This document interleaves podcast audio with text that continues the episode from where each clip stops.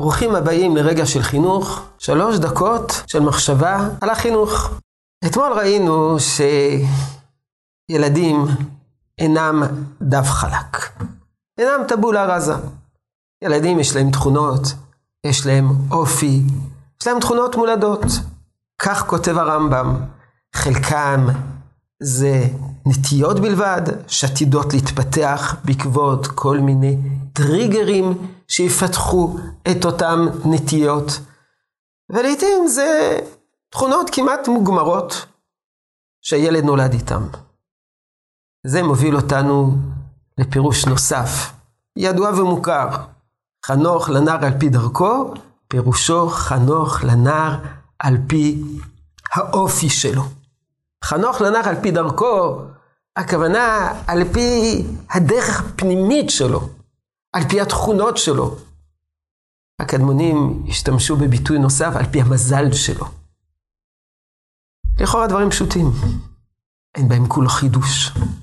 אז למה להזכיר אותם ברגע של חינוך? כי זה קשה ליישום. מדוע זה קשה ליישום? מפני שאם יש אה, שישה ילדים בבית, לעתים אה, על פי אופיים, פירושו של דבר לחנך בבית על פי שש שיטות. כל שיטה מותאמת לאופי של הילד. והדבר הזה איננו קל. לעתים הבדלים בין השיטות החינוכיות המותאמות לדרכו של הילד זה ניואנסים בלבד, שהם מאוד משמעותיים, אבל לפעמים זה מסלולים לגמרי מובחנים אחד מהשני. זאת איננה משימה קלה.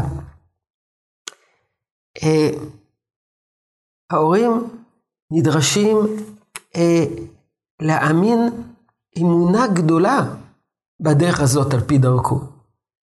בשביל לעמוד במשימה הזאת ולחנך כל ילד בדרך אחרת, צריכים אמונה גדולה שזאת השיטה היחידה שקיימת, שזה לא רק הידור מצוות חינוך, לחנך על פי האופי, אלא לחנך על פי האופי ולהתאים את החינוך לאופי של הילד, זה עצם החינוך, ובלעדי זה לא ניתן להצליח כלל וכלל בחינוך. אם כן, חנוך לנער על פי דרכו, על פי אופיו.